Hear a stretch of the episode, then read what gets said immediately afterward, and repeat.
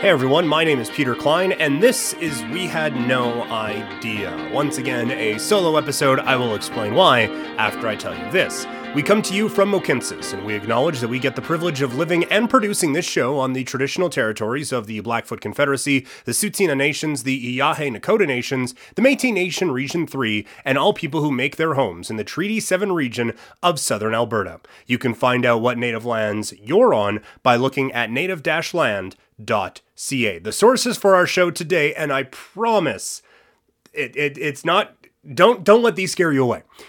triblive.com cbc.ca, sabr.org, hockeydb.com, and espn.com. Now, wait just a minute. I know, look, I know I'm the sports dude. I know that your favorite part of the show is missing again, and we apologize for that. We will correct this later. But, um, first of all, this episode has two of the weirdest, most hilarious sports quirks in the history of ever. So just stay with me. I promise it gets entertaining.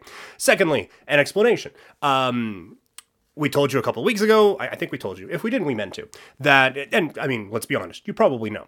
Um, we went on a hike. It was a very long hike. Uh, my my delightful co-host, uh, which is quite the way to describe one's wife, um, fell ill afterwards she's fine now uh, but she wasn't for a few days. And so that significantly hindered our ability to research a show. And then um, for those of you who don't know it is calgary stampede time where we reside. And my wife's uh, kim i can name her uh, kim's real person job or real life job is as a promotions director for a major radio station in the city. And uh, thusly there's a lot of promotions around the Calgary Stampede. So she has been very busy. I have been very busy. There's a lot of Stampede stories to write. People are having free breakfasts all over the place. It's amazing. So, uh, this is a solo one. We are hoping that either Kim's going to have a solo one or we will get together again later this week in, po- in podcast form. In real life, we're fine. Uh, but today, I'm using this opportunity to flex my sports muscle, but in a way that will entertain and amaze you. As we talk about two of the weirdest, most hilarious, kind of depressing contracts and contract situations in the history of professional sports. For many people, July 1st means a number of different things. We've talked about the complexities of that in this country, but for two men, Rick DiPietro and Bobby Bonilla, July 1st means payday in the most spectacular ways possible. Let me explain. We will start with Rick DiPietro.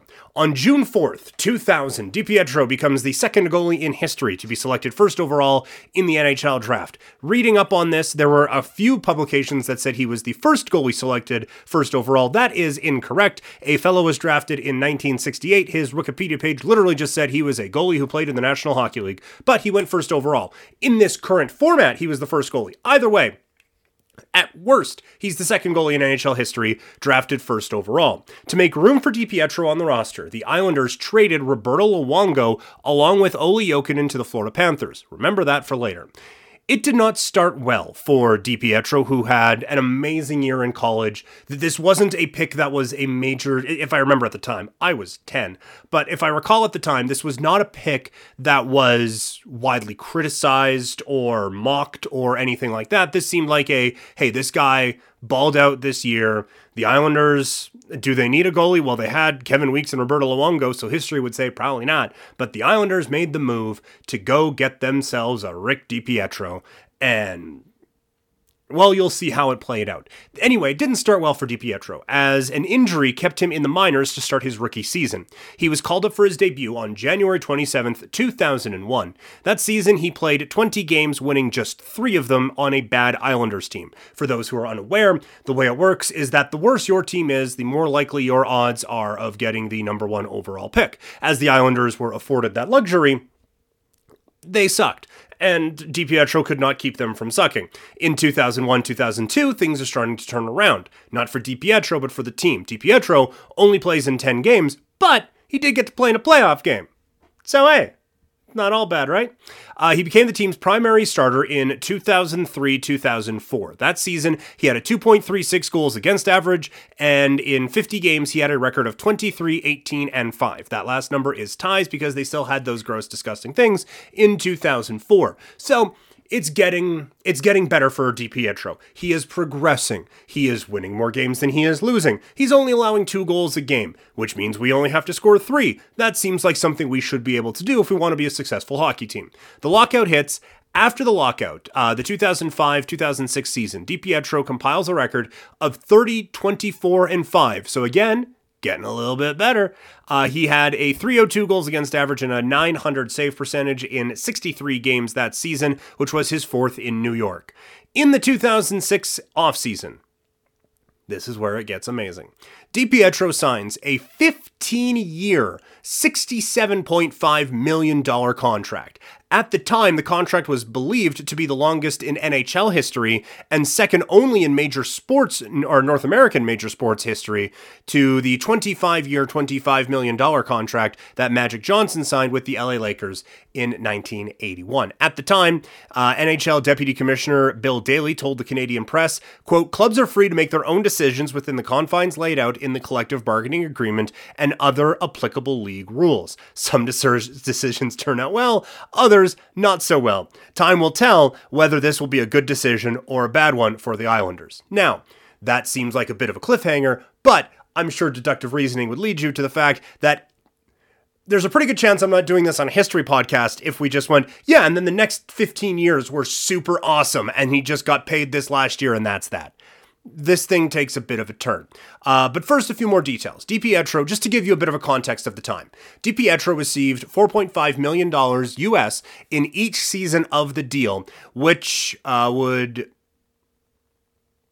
rank the uh, the 24 year old. Sorry, I couldn't read my own notes. Uh, which would rank the at the time 24 year old goalie eighth among NHL goalies for the 0607 campaign. For reference, Nikolai Khabibulin of the Blackhawks was the league's highest paid netminder at $6.75 million. And this is something that I think gets forgotten about. Again, we're going to get how this turns out poorly. And should you sign any professional athlete to a 15 year contract? Probably not. They play sports. As you find out later on, things happen when you play sports. But he the, the bus term gets thrown around a lot with Rick DiPietro, and it, it at least was trending okay for him. Uh, was he the eighth best goalie going into the 2006 2007 season? Probably not. Well, was there reason for the Islanders to believe that he couldn't get to maybe that level? I don't know. Probably not. Like I think history kind of clouds this a little bit more. Like he just didn't know how to stop the puck. At one point, he was just facing backwards because he really didn't know what to do, and the Islanders gave him a thousand million bajillion dollars. That's not exactly how it played out. Was it a dumb contract at the time and forever? Yes, it was. Was that Rick DiPietro's fault? No, it wasn't.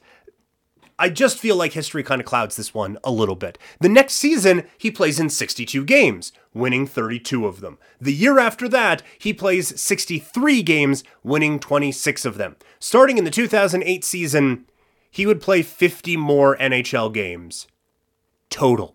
The most he played in a season was 26 in the 2010 2011 season. So, how do we get to that point? Well, in 2008 2009, he had two knee surgeries and missed, uh, missed extended time three times. He came back in 2010 and was healthy for less than a month. When he was listed as day to day with the flu, a month later, knee swelling caused him to go on the injured list for the rest of the season. In 2010 2011, he was placed on the injured reserve with knee swelling on December 21st, 2010. When he came back, Dwayne Roloson had taken over the starter's role, but DiPietro was able to get into the lineup. Old Slick Rick, or as they, they called him uh, in New York, Rickety DiPietro, which is just mean. Um, he played well in a couple of games. So the Islanders, not learning from the last time they traded away a goalie because they had Rick DiPietro, traded Dwayne Roloson off to the Tampa Bay Lightning on New Year's Eve 2010, making DiPietro the full time starter. So again, for reference, December 31st, 2010. They trade uh, Dwayne Roloson away, who'd been playing all right. DiPietro is the guy for the New York Islanders. On February 2nd, DiPietro gets into a goalie fight with Brent Johnson, who knocked him out and broke his jaw. This kept him out for the majority of the rest of the season. So we head into the 2011 2012 campaign. Our face hurts, but we are well rested. However, we find ourselves as Al Montoya's backup because of his amazing name, but also because of how well he played in DiPietro's absence. DiPietro Got to earn that time back. How do you do that? You look good in practice. What happened in practice for the Islanders' third game of the season? DiPietro takes a shot up high, which gave him a concussion, kept him out for a month. Shortly after he returned, he injured his groin. He later needed surgery to repair a hernia, ending his season. In the 2012 2013 season, he played just three games with the Islanders before he was waived and sent to Bridgeport of the American Hockey League. Here is the thing about being placed on waivers and then subsequently clearing them. Every team in the league has a chance to bring you in, and all they have to do is take your ca- uh, salary. All they have to do is just, yeah, we will take your contract. We don't have to give you guys anything. We will just absorb this human being onto our roster. And uh, 30 teams at the time? Yeah, 30, um, 30 NHL teams were like, nah, man, we're good. That's gotta suck, dude. Uh, DiPietro allowed 12 goals in his Islanders appearances and didn't earn a win. In 18 games with Bridgeport, he went 9 and 9 with a 2.93 goals against average and an 893 save percentage. The New York Islanders and Rick DiPietro were at an impasse. Clearly, it was not working. Clearly, it was time for both sides to move on. DiPietro had eight years left on his contract. Now, for NHL teams, there was this thing called a compliance buyout, which meant that they could um, absorb a bit of a cap hit on their team. It would be or on on their salary cap page or whatever. Because in, in the NHL, again, for people who don't know, um, teams are only allowed to spend X amount of dollars on players. I, this upcoming NHL season, it's 82. I, I believe at the time it, it, certainly wasn't that. I think it was in the 60s. Uh, I think at the time he signed the contract, it was around $44 million. So you, you have to kind of figure this all out. And for an NHL team at the time to have even, uh, what would that be, a 10th or a 12th of your salary cap tied up in a guy who isn't going to play. And when he is, he's either getting his face punched off or he's just not good it becomes a bit of a burden. Clearly, no other team in the league was going to take on that salary, so you could do what was called a compliance buyout, which meant you could stretch the remainder of his contract over twice the length of time while paying two thirds of it. So instead of just eight years, we'll ride it out, we'll see where this thing goes, the Islanders made the call on July 3rd, 2013 to buy out Rick DiPietro, stretching out the final eight years of his contract to be a 16 year contract, which was double the length of time, obviously, as was left on the deal. Which means on July 1st, every year through the end of 2029, Rick DiPietro gets paid 1.5 million dollars from the New York Islanders organization. That 1.5 million dollars is still on their salary cap to this day, they continue to uh, be, I, I, guess, punished for this contract. It, it it is something that is brought up mockingly quite a bit, but that has to be like I, I know the the uh, the joke would be, well, if you paid me 1.5 million dollars, I I would be fine just staying at home. This part would have to suck. As for Luongo, who was traded on draft day to make room for DiPietro, he took the Canucks to within a game of the Stanley Cup in 2011, won two gold medals for Canada in 2010 and 2014, and will be inducted into the Hall of Fame later this year. It is one thing to say, yeah, I would take that money, but th- this is this dude's life, and he had to live that for eight years the ups and the downs. I'm getting better. Now my face is punched off. Now my knee is swelling and we can't get it to stop and I just have to miss the entire rest of the season. Now I'm feeling a little bit better. Now this guy's in my way. Now he's out of my way. Now I'm hurt again. From just a, a real life standpoint, that would have to be infuriating. Yes, there are people who live worse lives than professional athletes, and we shed very few tears for people who make $1.5 million a year just for sitting on the couch but athletes are different and athletes are wired differently and that that could not have been easy for Rick DiPietro. So while it has turned into a punchline, just remember there is a bit of a human element to it. I know this got depressing. Trust me, it gets hilarious in a second. Uh, not this story though. In Um, to wrap it all up, in 318 career NHL games, all with the Islanders, DiPietro went 100 and, had 130 wins, 136 losses, eight of those stupid goddamn ties, uh, and 28 overtime losses. Only Billy Smith played more games in goal for the New York Islanders. In 10 career playoff appearances, DiPietro went 2 and 7. So it's it's hilarious that he is still getting paid by the Islanders, who classically very poorly well run, very poorly run. We mentioned they, they traded Roberto Luongo away, turns into one of the greatest goalies of, of his generation. They also traded Olli Jokinen a way who was a superstar with the Florida Panthers until he came to Calgary, and then he was, eh, he was pretty good, but super duper star for the Florida Panthers.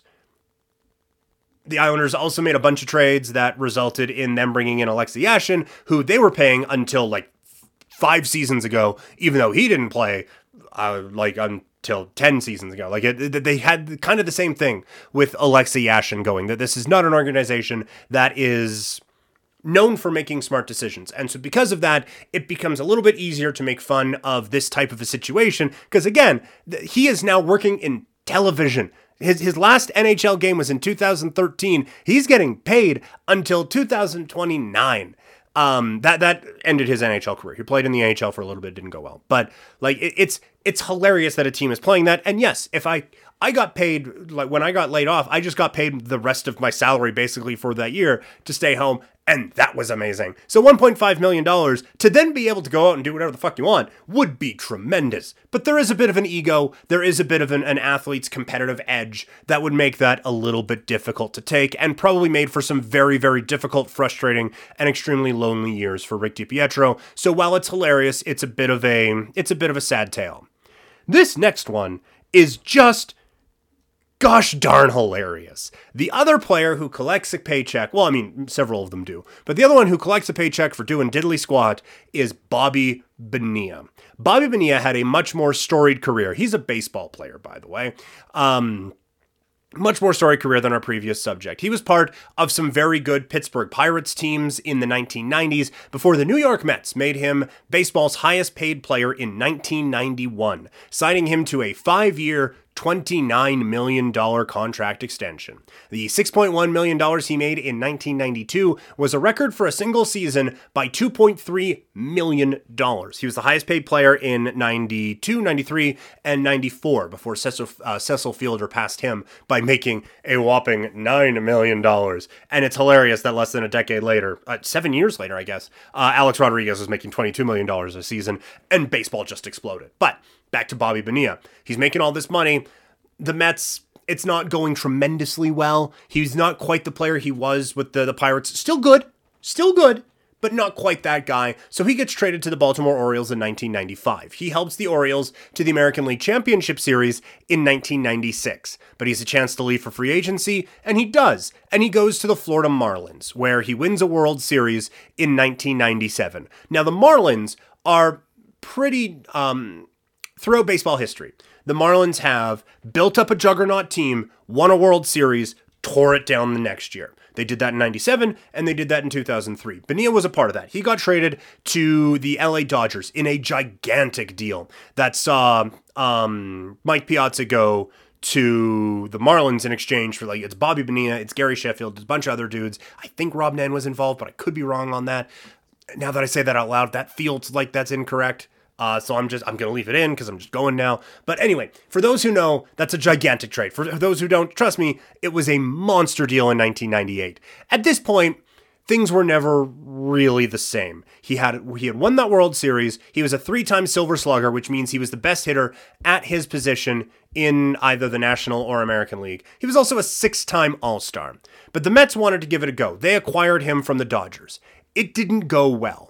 It went so not well that at the end of the 1999 season, Bonilla showed up his manager, Bobby Valentine, by staying in the clubhouse playing cards during Game 6 of the National League Championship Series against the Braves, a game and a series that they would lose in the 11th inning. So it was time for things to end. And in 2000, the Mets agreed to buy out the remaining $5.9 million of Bobby Bonilla's contract. However, they got cute.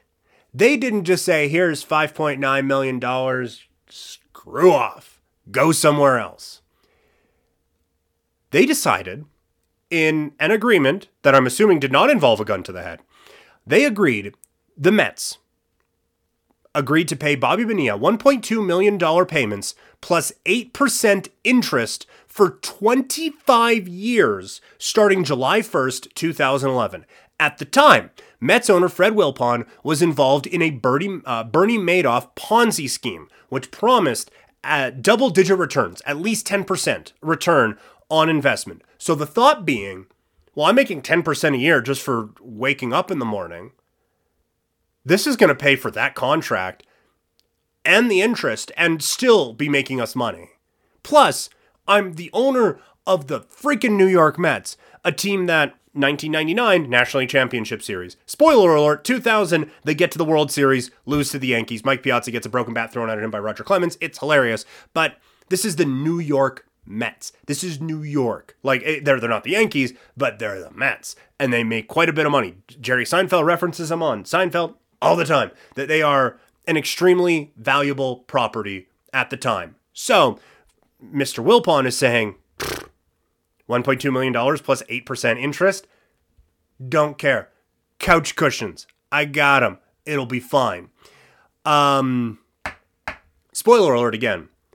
That doesn't go great. The Bernie Madoff Ponzi scheme, the way, the reason, I mean, the fact that we know that it's a Ponzi scheme suggests that it ends poorly. And so, every July 1st until 2035, Bobby Bonilla now 59 years old, makes $1.2 million. He played his last game October 7th, 2001. 34 years after his last game, Bonilla will get his final check from the New York Mets. And for reference, I get ball players are paid a ton of money now, but that's the famous ones. The guys on rookie contracts uh, and some veterans who are just hanging around make league minimum or thereabouts. So, for reference, eight Mets are going to make less from that team in New York this year than Bobby Bonilla will. It is the most hilarious thing. I, I celebrate Bobby Bonilla Day in much grander fashion than Rick DiPietro Day, because as we went through, the Rick DiPietro part is depressing. There is nothing in this depressing, aside from the fact that a, a, bunch of people lost money in a gigantic Ponzi scheme. But for the purposes of this conversation, it's so fucking funny. Like it, it's and it's like I, talked about how they're they're a very valuable franchise. That's not for anything they did. It's so Metsy that they did this. Now they have an owner who's willing to, to been to high heavens to, to make this team good.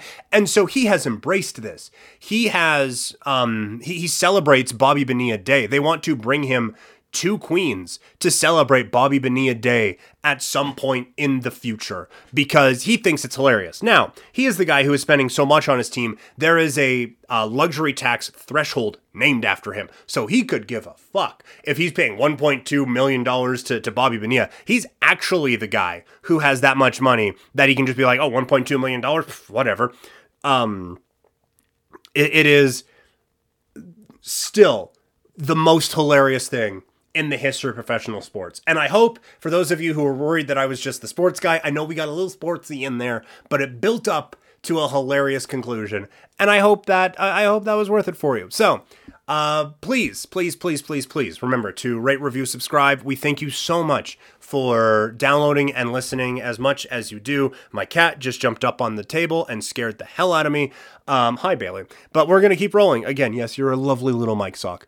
Um, so, yes, please remember to rate, review, subscribe. You can follow us on Instagram at We Had No Idea Podcast. You can email us at We Had No Idea Podcast at gmail.com if you have any uh, subject matter that you would like us to cover. We are very open to suggestions. Otherwise, I'm going to keep doing weird baseball contracts because there's a ton of them, but none of them are weirder than the one we covered today with Bobby Bonilla. Thank you guys so much, and we will talk to you later. Yeah, later. I'm out.